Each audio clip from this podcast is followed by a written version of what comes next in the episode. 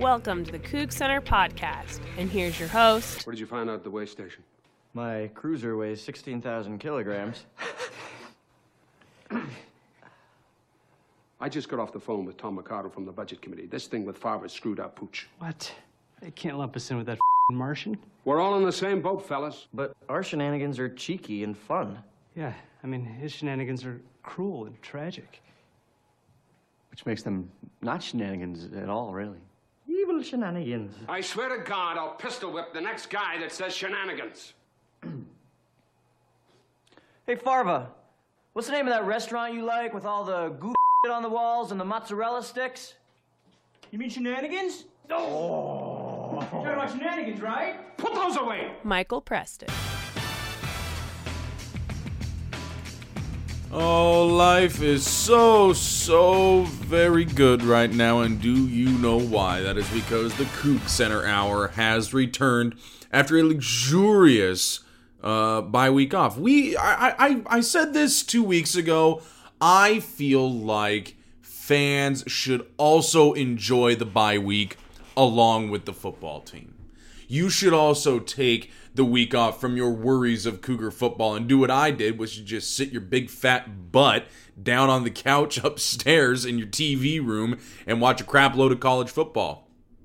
I made a pretty good sandwich. I mean, I made a really good sandwich too, like uh, a, a turkey, bacon, and a little Swiss cheese on that bad boy with some sourdough bread. Pretty basic, pretty basic sandwich, but I I, I like the basic sandwiches. You, too much fluff on your sandwiches and you're getting lost in the essence of it, the meat and the cheese. That's that's the important part. I'm off the rails again. See what I'm doing here? You can't let me get too off the rails. Yogi Roth of the Pac 12 Network is going to stop by, a friend of the show, Yogi Roth, talk a little bit about uh, WSU in Oregon. Also, talk a little bit about Luke Falk, uh, what he's been doing this year. We're also going to visit with uh, head volleyball coach Jen Greeny again, as her volleyball team ranked number 17 in the country this week as they head into another big weekend against Stanford and Cal in Pullman. And I'll emphasize again, as I will in the interview, y'all get free tickets for at least one volleyball game in your season ticket pack. Use them use them. They are home every literally every weekend they are home lines up directly with a football game. I I, I checked it literally every weekend. We will get to those two in a bit, uh, but first I want to talk about something else, something we uh, uh, learned earlier this week, uh, and that is that no charges are going to be filed against Shalom Luani uh, for what apparently went on inside that Domino's in Pullman. The prosecutor on uh, Monday declined to file any charges against him, saying that uh, he basically can't prove that Shalom wasn't acting in self defense. He can he thinks he can prove that the punch the when Shalom punched the guy in the nose, he thinks he can prove that it was assault, but he can't he can't or I'm saying it weirdly he can prove that Shalom broke the guy's nose. What he can't prove is that it wasn't in self defense. And not only that, what we saw on Tuesday, Pullman police uh, released surveillance footage from inside the Domino's that night. And uh, it looks an awful lot like Shalom is being shoved around. And you do clearly see him open palm the guy right in the chin. And his head either moves back and hits the door frame or the the brick portion of the wall of the of the uh, building. But it, it, it just it seems kind of weird to me that in the days following the incident, Pullman police said Luani and the other guy went outside when in fact five guys, including the victim, followed Luani outside, which meshes directly with what the prosecutor said. It meshes directly with what Dennis Tracy said. The reports and videos show that there was pushing and pulling back and forth inside the pizza place, with the physical contact between Mr. Medina and Mr. Luani being started by Mr. Medina. That is true. It concluded with Mr. Luani pushing Mr. Medina in the face while Medina, Mr. Medina pulls his head back and while Mr. Luani is walking away. I would categorize it more as a slap or a punch. I wouldn't call it a push. To be fair to the investigators in this case, I would. I, that is my personal opinion. I would not call it a push. There is no video for what happened outside, but according to witness statements, Mr. Medina came after Mr. Luani in order to retaliate for being pushed. There were at least four young men, including Mr. Medina, that were confronting Mr. Luani, and more than one of them were being aggressive in their words. In the ensuing altercation, Mr. Medina was hit once and got a broken nose. Mr. Luani may have hit other men that were confronting him. Mr. Luani was hit multiple times and, according to witnesses, was pushed to the ground and possibly had his head pushed into a parked car. He suffered multiple injuries to his face and head, and his shirt ripped, and according to medical reports, suffered a concussion. Given all that, in my opinion, no reasonable jury could conclude beyond a reasonable doubt that the punch to Mr. Medina's nose was not in self defense. What what else am I supposed to take from from this entire situation other than given what evidence was forwarded to Dennis Tracy, the Whitman County prosecutor from Pullman Police, given what Shalom Luani said on Facebook or Instagram, I can't remember what it was, that there are two sides to every story, and given what Mike Leach said a couple of weeks ago, where he is basically saying that that Washington State football players are being targeted. Washington State football players being targeted. The first ever administrator is somebody in any capacity with the school to ever say something like that. How am I not supposed to look at all of this and say Mike Leach is at least partially correct? At, at, a, at, a, press conference a week and a half ago, the police chief admitted there was some evidence to corroborate Luani's claim that he was jumped, but they can't identify anyone. I I I do not profess to be an expert on police investigations. I don't profess to know all the details of of the investigation and how it was handled and how it went on. But given everything we now know, seeing the surveillance video, hearing from the Whitman County prosecutor, and the police chief acknowledging when they were talking about Robert Barber and TJ Faco's arrest a couple of weeks ago that there was some evidence to corroborate Luani's claim that he was jumped. What? How how do you look at how was he the only person who got arrested? Or arrested at all? I'm I'm I'm I I I am at a loss for the first time in my life. Me, Michael Preston, a man who talks more than any other human being on the planet because he likes the sound of his own friggin' voice. I am at a loss for words. I am at a complete, total, and utter loss for words.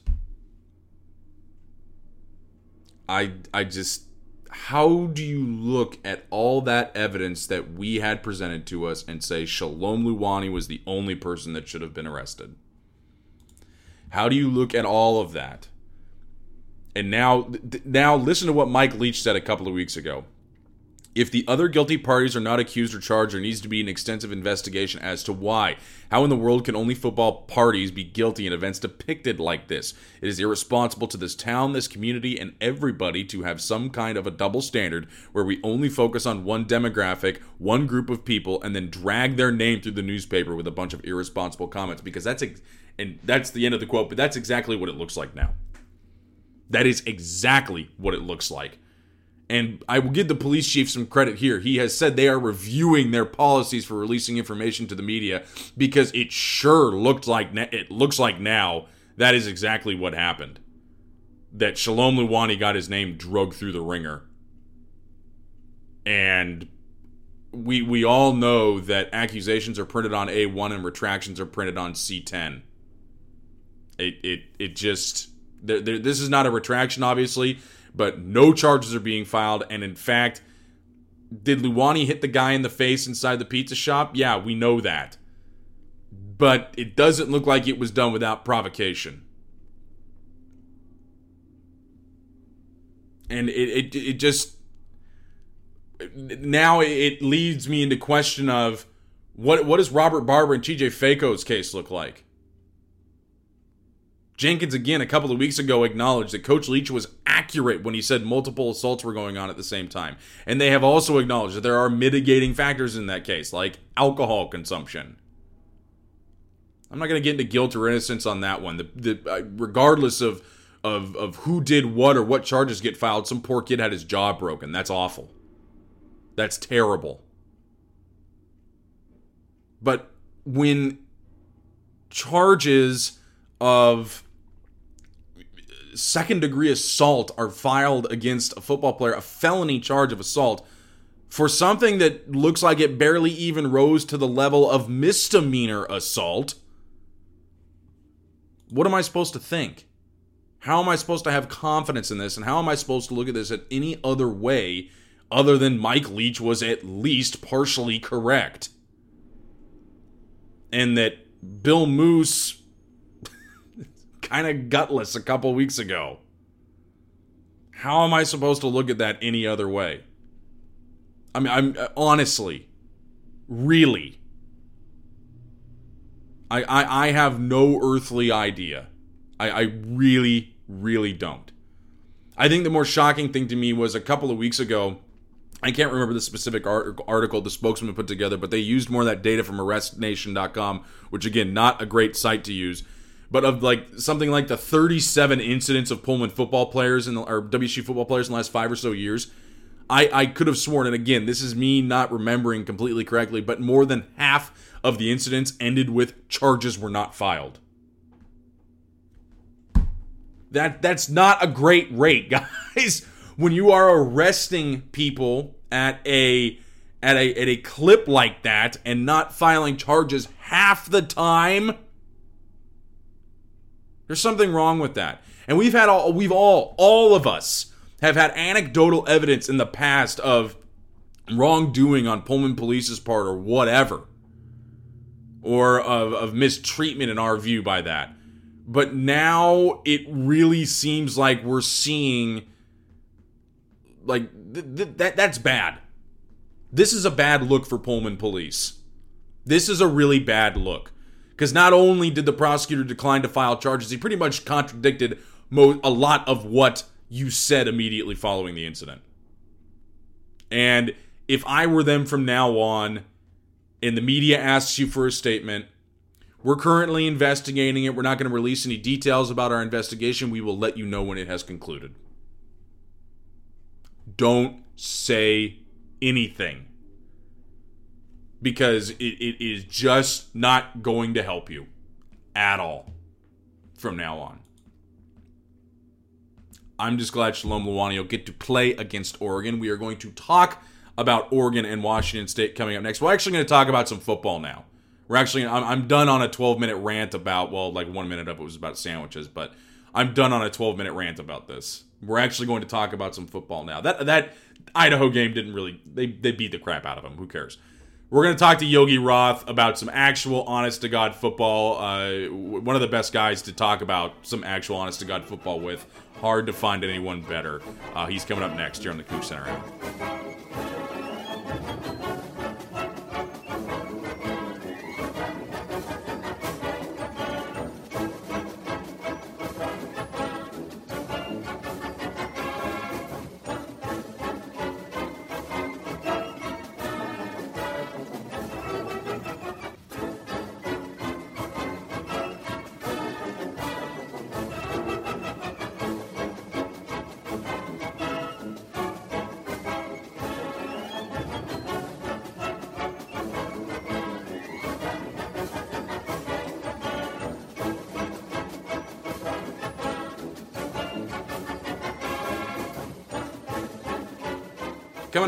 uh, next on the podcast is Jen Greeny. We're going to talk about WSU's really hot start to the volleyball season, but right now we're going to focus on football a little bit after taking a week off. This is this is kind of like you know you take you take a week off of the show and we're just going to go straight to filet mignon. We're going to go straight to Yogi Roth from the Pac-12 networks. I mean, that is is is that a little too much pressure though? Like the filet mignon? Are, are you good? Are you good with being called the filet mignon of the podcast? You know, I've never never been called that before. As a uh, you know pseudo vegetarian, meaning Okay. I eat fish every once in a while. Um, I I don't think I'd claim that one, you know, but uh, I'll take it, man. It sounds like it's a it's a good thing. So What's I really good vegetarian? I'm. I'm not much of a vegetarian. What would be? Is there like an equivalent in that, or is or is uh, is there not really anything that's like the same as filet mignon? Uh, well, look, hey, I'm a big fan of tofu. All You know, some people want to hate on it, you know, but I've had people tear apart my tofu before, and then they come over and try it, and they're like, "Wow, it's actually pretty darn good." Actually, so, I- uh, no, yeah, I- man, hey, you come down to LA, I'll cook it up for you. Oh, see now, and everybody has an open invitation to go to Yogi's house and try his tofu. So I'm and now, now you see what you've done. I'm there's going to be hundreds of people there.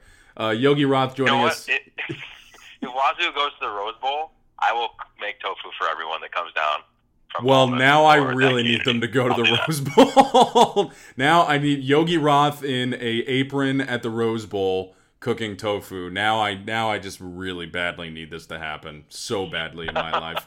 I, I got off the rails at the beginning of this podcast. We're off the rails already. Let's talk a little bit uh, about WSU Yogi. Um, one and two through their first two games. I know you're a film junkie. You you love watching film of these guys. Uh, one and two through their first two games. One game flip a difference from last year where they didn't get the late win in their big non-conference game like they did last year. It, it just kind of feels like to me though. It maybe uh, you know it's kind of a weird thing to say. It just kind of feels different this year. Is is does this team look any different than they did at this point last year, or is it roughly the same that we saw uh, through th- through a quarter of the season for WSU?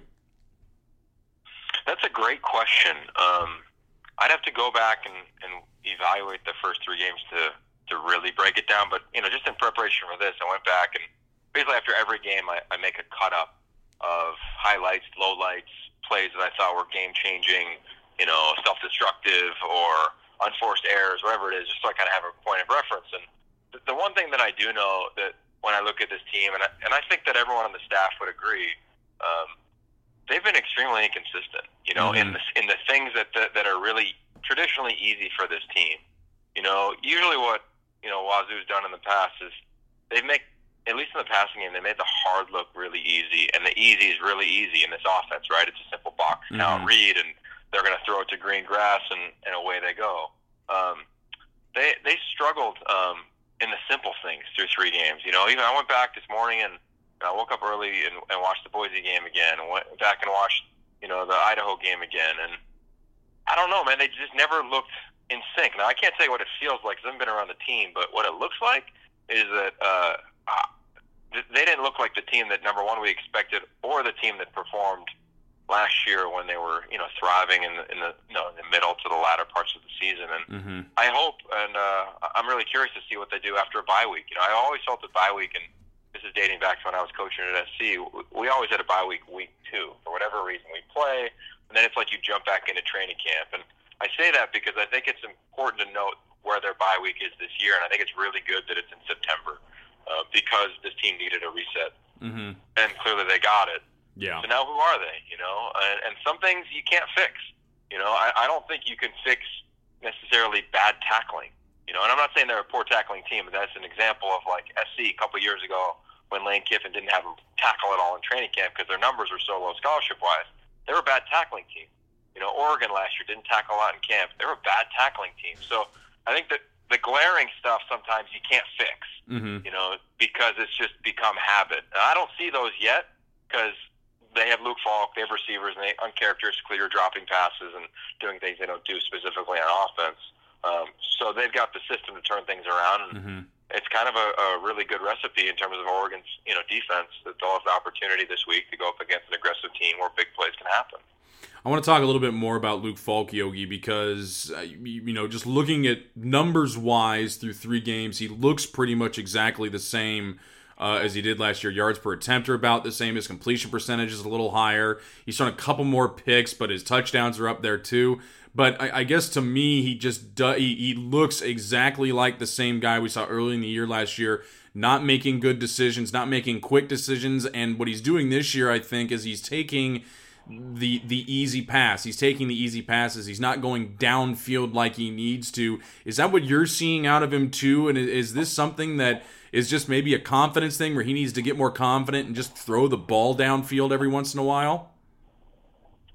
You know, I I don't want to say if it's a confidence thing or not. You know, just mm-hmm. because I, I think that's like thrown around all the time without talking to him. I, I doubt he lacks confidence. Right. based on the system that he's in and the, and the staff he's around, but I wouldn't expect that to be. There were times this year where I thought, um, you know, it, I'll just give you an example of a run play uh, or a, a run pass option for them, which is different than run pass option for other teams. But he basically gets to make the call a lot of times, right? So what's the Mhm. box like? Is it a six versus five advantage, or is there a number advantage on defense? And I was surprised. He was handing it off a couple times. You know, where it was single coverage on the outside, and I kept doing that You know, I mean, he's, they unfolded. I was like, wow, interesting that he didn't throw it here. You know, and Mhm. to me, I don't, I don't think he- lacks confidence in his game, but I don't think the players in a variety of receiver positions have played as well as they had in the past. You know, there's some uncharacteristic drops or depths in routes or just some, some little things there that a bye week can fix. You know, it's not mis- it's not just a terrible tackling team, which I don't think you can fix, Mhm. or a team that is really undisciplined. I don't think those are elements that really can be fixed. Though sometimes they're systemic that just you know are culturally elements of the program, at least for a, a season, I think. But the things that I've seen through the first three games are extremely fixable. Yeah. Um, and I'm excited to, you know, uh, I'm excited to find out what they do in this game. hmm This is this is kind of a, a gauntlet they have to run uh, here these three games, and I you know I we, we said before the season the Pac-12 North pretty much gets decided in the first three weeks of the season because Stanford plays UW, WSU plays Oregon, then WSU turns right around and plays Stanford again, and Oregon plays UW uh, in a week. So I mean, we are gonna we may know good and well how this all shakes out here.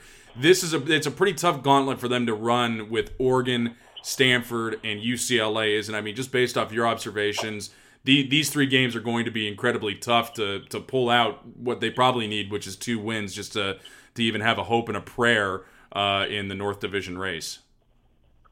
Yeah, well, this this week is is the most critical in my eyes, and not because it's the next, but because they're playing a team in Oregon. I've called two of their four games this year on the Pac-12 network, so I think I have a pretty good handle on them. And this, where Oregon can can crush you is in explosive plays. That Mhm. that's really, in my eyes, what what they kind of lean on. Like Dakota Prukop, their quarterback's got great numbers this year, impressive numbers, but their passing game isn't going to scare anybody. You know, they're not doing anything really. Uh, e- extremely impressive. I don't think. You know, it's not like they're just taking shots down the field and there's wide open wideouts. I mean, when they beat you, it's because you've overran something. You've been too aggressive, and all of a sudden, whether it's Royce Freeman when healthy, or uh, Benoit, or Tony Brooks James, or Griffin, like those guys are literally game changers. And then it becomes you know, what we've seen at Oregon in the past. You know, Mhm. and so that's why to me this is a really critical one because one, Oregon's coming off. You know, no defense to Colorado, probably the most embarrassing loss they've had in a long time. You know, Mhm. I'm trying to rack my brain quickly, but I don't think it was last year. The loss to Wazoo wasn't an embarrassing loss. You know, they didn't have their best player right in, in their quarterback for a lot of that, right? So uh, to me, it's it's who is Oregon, and how are they going to respond, and I'm, they've been challenged, right? They did all the players only meeting stuff that always happens in these games, blah blah blah blah blah. Uh, so they're going to come up swinging, you know. And defensively, when Brady Hoke got you know got after him last week against Colorado, they'd come out and put together a couple really impressive drives. Mhm. Um, and their one weakness is their defensive front is just okay. You know, uh, de- or one of their weaknesses on defense. You know, they got ran over by Colorado a lot of that ball game, Mhm. and that's not necessarily a strength of Washington State. So, you know, things line up really well for Oregon in this ball game um, to be their most successful in their last, at least their last three weeks. Um, Mhm. you look at Nebraska and then CU. So I think we're going to find out about Washington State. You know, what's their resiliency like? You know, you get called up by your head coach. I've been on teams where we started one and five and turned it around and went to a bowl game, and we Yeah. got called out just like Mike Leach did to his team. And you do one of two things, right? You either rally, and you do one of three things. You either rally, you know, 105 guys plus all, you know, however many coaches you have. You either rally and say screw the staff, or you fall apart and everybody's about themselves. Mhm. Those are the three things that really happen. So yeah. I'm really interested w- to watch players when they get called out. And Idaho was a great example because, bro, you watch the game. They didn't start off well. No. You know, that game, that first half, it's not like it's indicative of the score. Like, I was watching saying, whoa, what is happening right here? They, they never got into a flow. They never found a rhythm. So you get a week off. You get two weeks to prepare.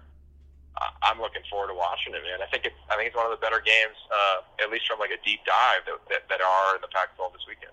You talked a little bit about uh, that that flow in against the Idaho game, and I, I felt the same thing watching it in the stands. Is that they just never really got into rhythm uh, offensively. It, just based on your observations of the air raid with you know Mike Leach over the past few years, has it been an issue just in terms of quarterbacks and receivers, and for that matter, the whole offense? Just their ability to kind of they need a couple of games to kind of get into it. Is that kind of the case, or or is this just something irregular that's going on? Like you said earlier, the receivers haven't been playing maybe to their potential, but is this a normal thing where it takes a few games to get into that flow, or is this kind of an irregular thing uh, that is going through right now?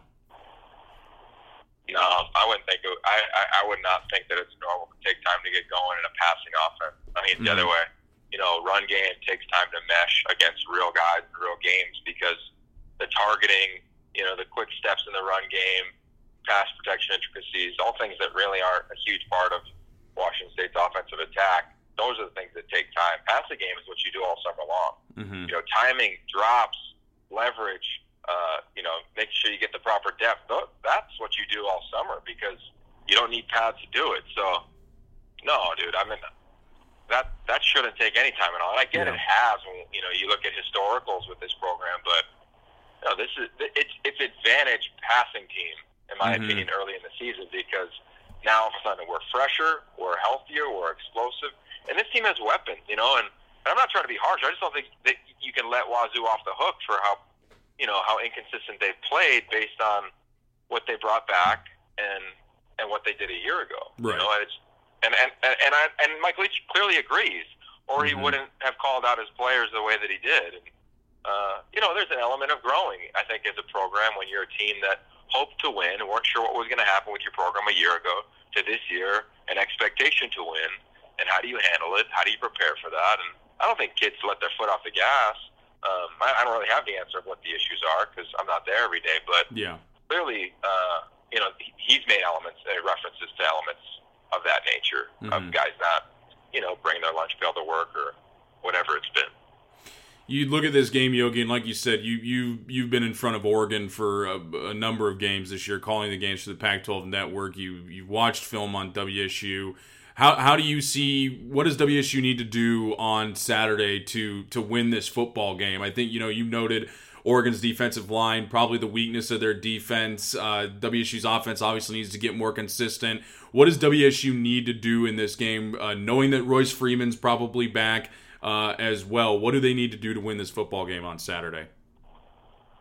I think it's pretty easy. You know, defensively, they just have to limit explosive plays. Mhm. They did. They've, they've historically, at least under Alex Grinch, been good there. You know, um, and it's tough against Oregon because they just keep pushing and pushing and pushing. Um, but to, to stop that, I think you have to have success on the interior defensive front. You know, you really do. I think you have to disrupt the timing of the initial mesh in the run game. Know, There's so much zone read. I think you have to just slow it down, move the quarterback off his target, you know, change the read up, blow it up every once in a while, and force them to beat you. Not with the first read in a progression, but force Dakota Prukop and this team to get the second, third progression. So the way you do that is you do what Wazoo does in terms of disguising coverages. So I think defensively, those are the those are the big elements. On offense, um, they're going to have opportunities to win a lot of one-on-one battles, and they just have to. You know, against the four-man front, which is what they're going to see. You know where guys are going. You know, when when Oregon is twisted and stunted with these guys up front and big defensive linemen or ends, they've gotten burned there a little bit, at least last week. Mhm. Um, so if they're just rushing up the field, you just got to win your, your matchup. And, you know, we, I talked about their defensive front. And I think it's important to note Oregon is playing a scheme that they didn't recruit to. Meaning the edges aren't as heavy as Brady Hoke probably would want. You know, he Mhm. wants a 4 3 scheme, which means you got to have a baller at the three technique in the defensive front.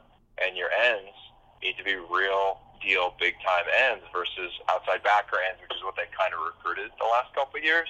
Um, so that's where I think I referenced the front. And then the back end, you know, they played pretty much nickel the majority of the game against Colorado. Malik Lovette was their nickel. Um, they moved their secondary around pretty much every game this year that's had a different starting lineup. Uh, so my point is that they're not world beaters in the back end. So Mhm. know where you're going with the football. You You've got to play on time. You've got to have eye discipline at the quarterback position, and it's all about opportunity to make plays. You know, you're going up against a true freshman safety. You know, uh, for Oregon, you know, you're going up against two corners who are good and long and athletic, and Springs and Tyree Robinson, but they're going to have the ability to make plays. And to me, that that's Wazoo's game. They don't beat anybody unless they do that. You know, it's it's the easy completions, and then it's making the difficult things in the passing attack look easy, which is what they've done and what they should be doing when mm-hmm. a guy as gifted as Luke. I mean, look, they still have one of the top quarterbacks in the country and one of the top wideout cores in the country, mm-hmm. um, and they have a scheme that gives people a lot of problems. So, you know, on paper, they should do well. Just on film, they haven't found, at least in my eyes, any real rhythm or tempo offensively, and hopefully the bye week for Wazoo fans can cure that.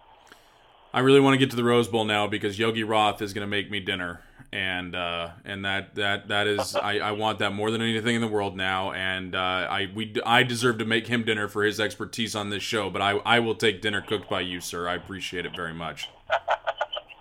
Yeah, anytime we'll do a podcast about it, man. We'll get you on my podcast. We'll talk about uh, we'll, we'll compare tofu and steak. Oh, I like. See, now this is a good idea. Then I see now you're now you're thinking. You're using that noggin, and I like that. You're thinking about that. Thank you very much for your time, sir. I appreciate it so much.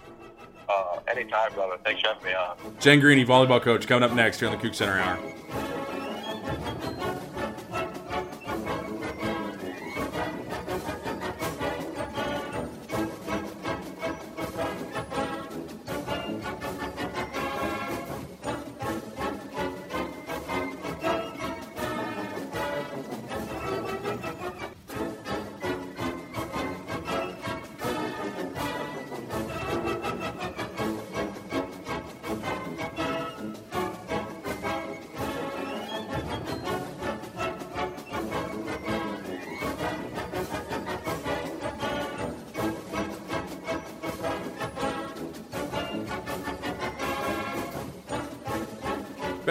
The Coug Center Hour, as we roll on with uh, Oregon football game week, we're going to go to volleyball now, though, because I, I we we talked to Coach Jen Greeny before the season. She was very high up on what her team can do this year, and oh boy, uh, was she correct. Now the coach of the number 17 team, number 17 team, I can spit it out in the country, Jen Greeny. Does that sound? How good does that sound? I'm the I'm the head coach of the number 17 ranked team in the country. Yeah, that sounds pretty good. Yeah, uh, I, I, would like to continue that. now I know a lot. I know a lot of coaches will say, you know, you know, we don't pay attention to the rankings. We don't we don't look at that kind of thing, and you know, we we try to keep it out of our heads as much as possible. And I think there's an element of truth to that. But it had to be really nice today at around noon to see the AVCA coaches poll and to see Washington State at number 17, didn't it? Yeah, you know, and it's um, it's just great, you know, for these players and this program in general.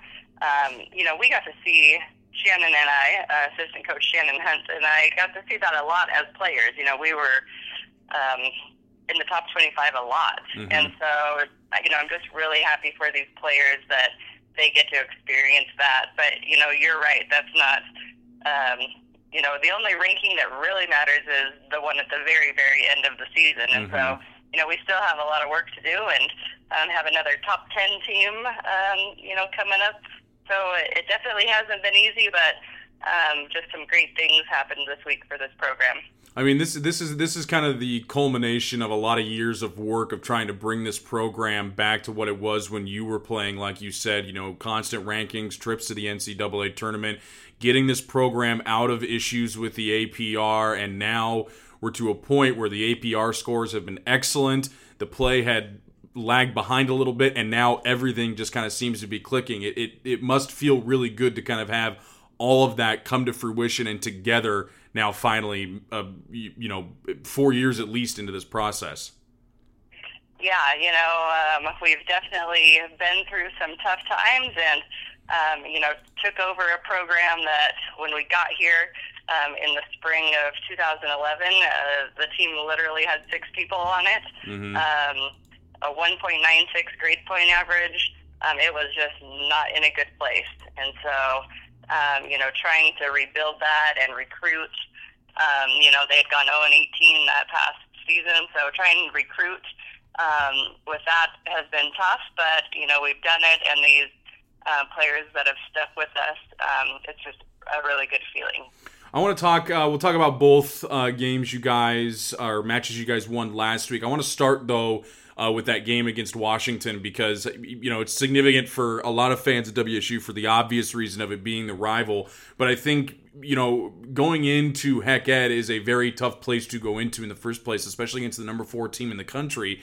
And you guys, you guys lost the first set 25-16, but came straight back and won three in a row. What was the discussion like after that first set loss? Going back to your to your players and saying, you know, look, you are not out of this by any means, and we know you can win this. What was that discussion like? Yeah, you know, it was. Uh, we just needed to settle down a little bit. You know, our passing um, was not good in that first set, and um, you know, it is a tough place to go into, and it's you know not only a rivalry match, but you know they were the number four team in the country. They've been so successful there. Um, you know, it, it was kind of just that hey, we just need to relax and pass and, and do what we do well. And, and we definitely did that in the second set. And then I think they gained a little confidence, you know, after Mhm. that, and we were able to win the next two. So, um, you know, they just really played with, um, you know, a lot of poise, especially those last three sets, and um, some determination and aggressiveness. And um, it was just great to see. You go down to Westwood after that, a place that's been an even bigger bugaboo uh, to win uh, for WSU. In fact, the last time it had happened, uh, you were playing there. Uh, so, but I, I think that that win was very different because last year you guys had a number of five set losses, and you go ahead two sets to none. UCLA comes back and wins the next two. How, how important was it for you guys to kind of get over that? You know, last year you you struggled a lot with some five set losses. So how important was it just from a mindset standpoint to to finally get a five set win with I might add four match points, which made me stressed out enough just watching the stat cast. yeah, tell me about it. yeah, he, I know I know for you it must have been worse, but I, I was I was sweating some bullets back here. Uh, well, we, we wanted to keep you on your toes. Oh, but, well, thanks, I um, guess. yeah, seriously though, it, it that five uh, you know set win is huge. I think um, again, just um, to give this team confidence, and especially those returners and seniors, you know, Kyra Holt and Mhm. Haley Bethune, Haley McDonald, Tony Stevens, that have been here through those five set losses, and you know, kind of when it has come down to crunch time. Um, you know, we just haven't been, or last year, you know, and, and in years past, you know, weren't quite able to finish it. Mhm. Um, so I think that's a, a big um, step in the right direction, just mentally for you know those players, especially that Mhm. um, you know we got it done against you know a very tough UCLA team in a very um, tough place to play as well. So again, just really happy for these players, and um, yeah, it was quite a week. Kyra Holt, uh, like you mentioned, I mean, she's just kind of rewriting the record book uh, at WSU. She's fifth in the conference in kills per set, uh, about three and a three and three quarters per set. But I, what I'm really amazed at is what you guys are doing defensively. Your opponent hitting percentage is 10 percentage points below UCLA for best in the conference. Uh, you you guys are really getting it done. You average the second most blocks per set in the conference. Is that kind of the mindset here that we're we're going to play really good defense? and you're going to have to earn these points uh, that you get from us. Yeah, it's, it's funny you say that because we were such um, a great blocking team last year Mhm. and not a very good offensive team. And so, you know, we spent um, all all of the off season pretty much working on our offense. Mhm. And you know, of course, you still work on you know blocking and defense and all those kind of things, but that really was not our focus. um, so you know, it has just continued just because of I think how good they were last year, and it's Mhm. the same. You know, it's pretty much the same group, but just with more experience. Mhm. And you know, so I'm not saying we don't work on that at all, but we have really tried to work on our offense Mhm. and get that going um, a little bit more. But you're right, our, our blocking and defense um, has come up huge, and you know, I think uh, both Washington and UCLA probably hadn't seen blocks in their preseason, you know, Mhm. like we put up. Um, so I think that's you know definitely something that really helped us get those wins. I don't want to take away from the offense side. You guys are doing much better than last year in the hitting percentage wise, kills wise, also right in the middle of the conference. So that's a really good mix to have with that defense. Um, we've mentioned before, though, Coach, uh, this is the Pac 12. This is not you know this this isn't an easy conference to play through and you you guys get ranked on Monday and then oh by the way on Friday you get to play Stanford lucky you this the, how, how do you how do you kind of keep you know the intensity up because you guys have played 50 sets of volleyball already. How how do you kind of keep everybody mentally fresh physically fresh to get through this gauntlet uh, of a schedule you have to run? Yeah, well, you know, these last two weeks have been just brutal on our players. We went down to Baylor, you know, left on a Wednesday, don't get back till Sunday. We have a quick turnaround, have to leave again Tuesday to go to Washington. So uh, these poor student athletes um, have not been to a Friday class since season started. Uh, or since school started, and Uh-huh. so this will be their first Friday class this week. Um, you know, so we got home Saturday. They got yesterday off. We actually didn't practice today. They're just lifting and conditioning, and and we'll get back and and watch film and get back into practice tomorrow and, Mhm. and go through Thursday. But um, yeah, it's a grind, and I think um, just because we have so many returners, that they understand what it's like in this conference, and Mhm. it's um, you know, it's crazy. Yeah, another top ten team. Just, you know, I guess, just bring them on. I don't know. um, you know, Friday with Stanford, but um, you know, we have eight ranked teams um, this, you know, that came out this week. 8 Mhm. ranked teams in the Pac-12, and um, yeah, it's just there's never ever an easy night, and I think we understand that, and we just got to continue to go one match at a time. I, I always liked Friday classes off. It might be different for them though, traveling as much as they do. Um, I, I, I'm, I'm admiring again Kyra Holt uh, so much, just her talent.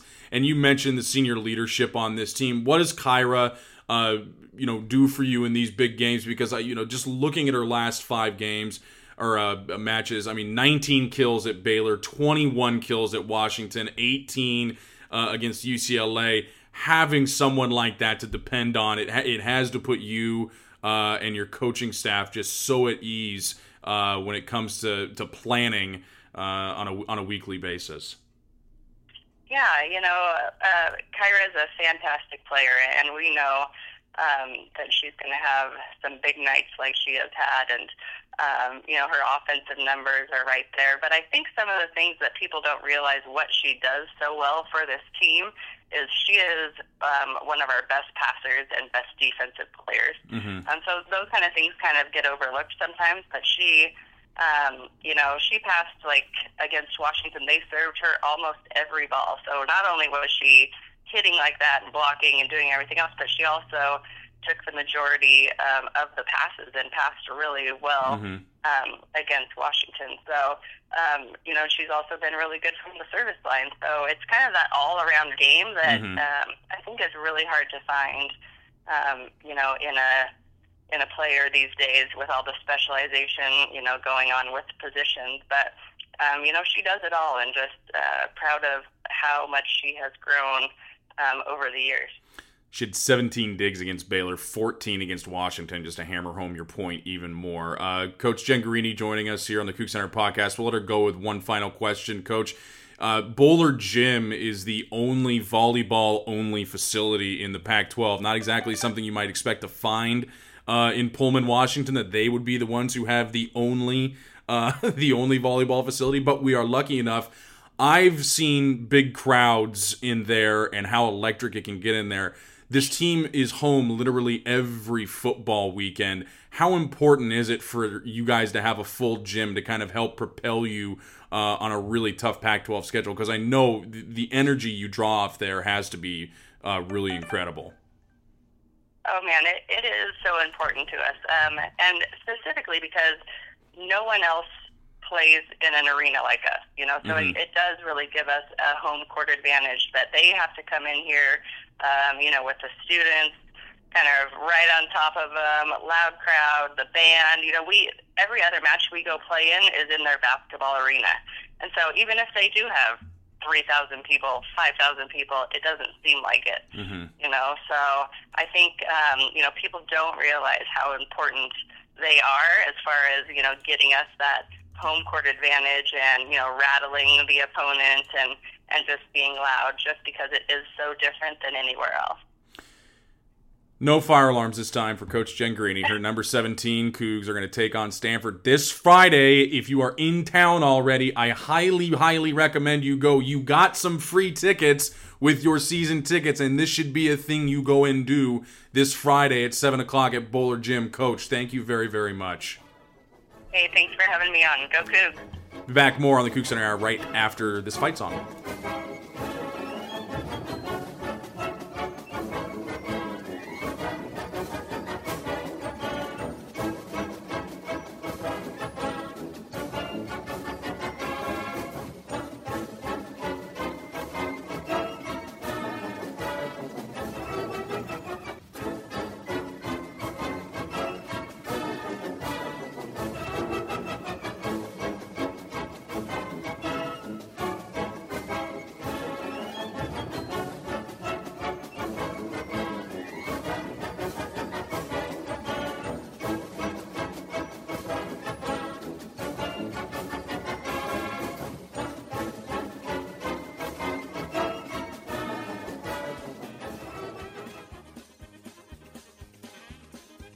Thanks to Coach Jen Greeny and Yogi Roth for joining us on this week's Coug Center Hour. They always make our time on the show a little brighter. It is Dunderhead of the Week time, and uh, I think I've complained about this on the show before, uh, but it's the same person doing it again.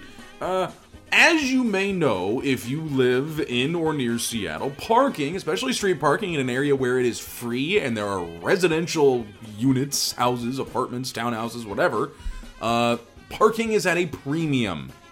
Parking is at a very premium. Now I live on a busier street, uh, but we we bought the place because it might we might be able to turn it into townhouses one day. Not to get too into my real estate dreams, but it is on a busier street. Right in front of my house, there is curb space for exactly two cars. I mean, and, and, and the nice thing is, is since like it's like the same cars parked out there all the time, everybody's kind of just in agreement that if both the spaces are open, you either pull up as far as possible or you sit as back back as far as possible in that spot to allow two cars to park there, right? Like that that's just a and nobody really minds when you get really close up to a bumper to make sure you're fitting in those spaces. You know, we're, we're all we all don't like know each other, but you can kind of sense the acknowledgement. There is one person who, when both spaces are open, will park their Kia Sorento, and I know this because it's happened so many goddamn times, with the little New Orleans Saints thing logo underneath their rear door handles, will park it right in the middle. Right in the middle of those spots, taking up both of them. We live in a city with limited parking. And a park across the street where a lot of soccer gets played and a lot of people park really badly too, and I hate that enough as it is. Park so I can fit the other car we have in there. Or so somebody else could park there. So just be courteous about it. I, I don't feel like this is too big of an ask. I'm getting unreasonably angry about this.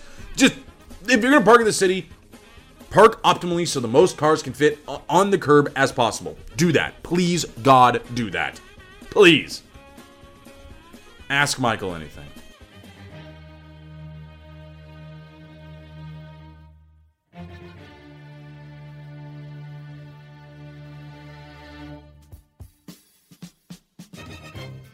Ask Michael anything. Our closing segment every single week. I don't know why I'm talking like this, but it's not going to continue. At M Hoagie, Matt Hoagland on Twitter. What was the bi week honey-do project? Uh, cleaning the basement up.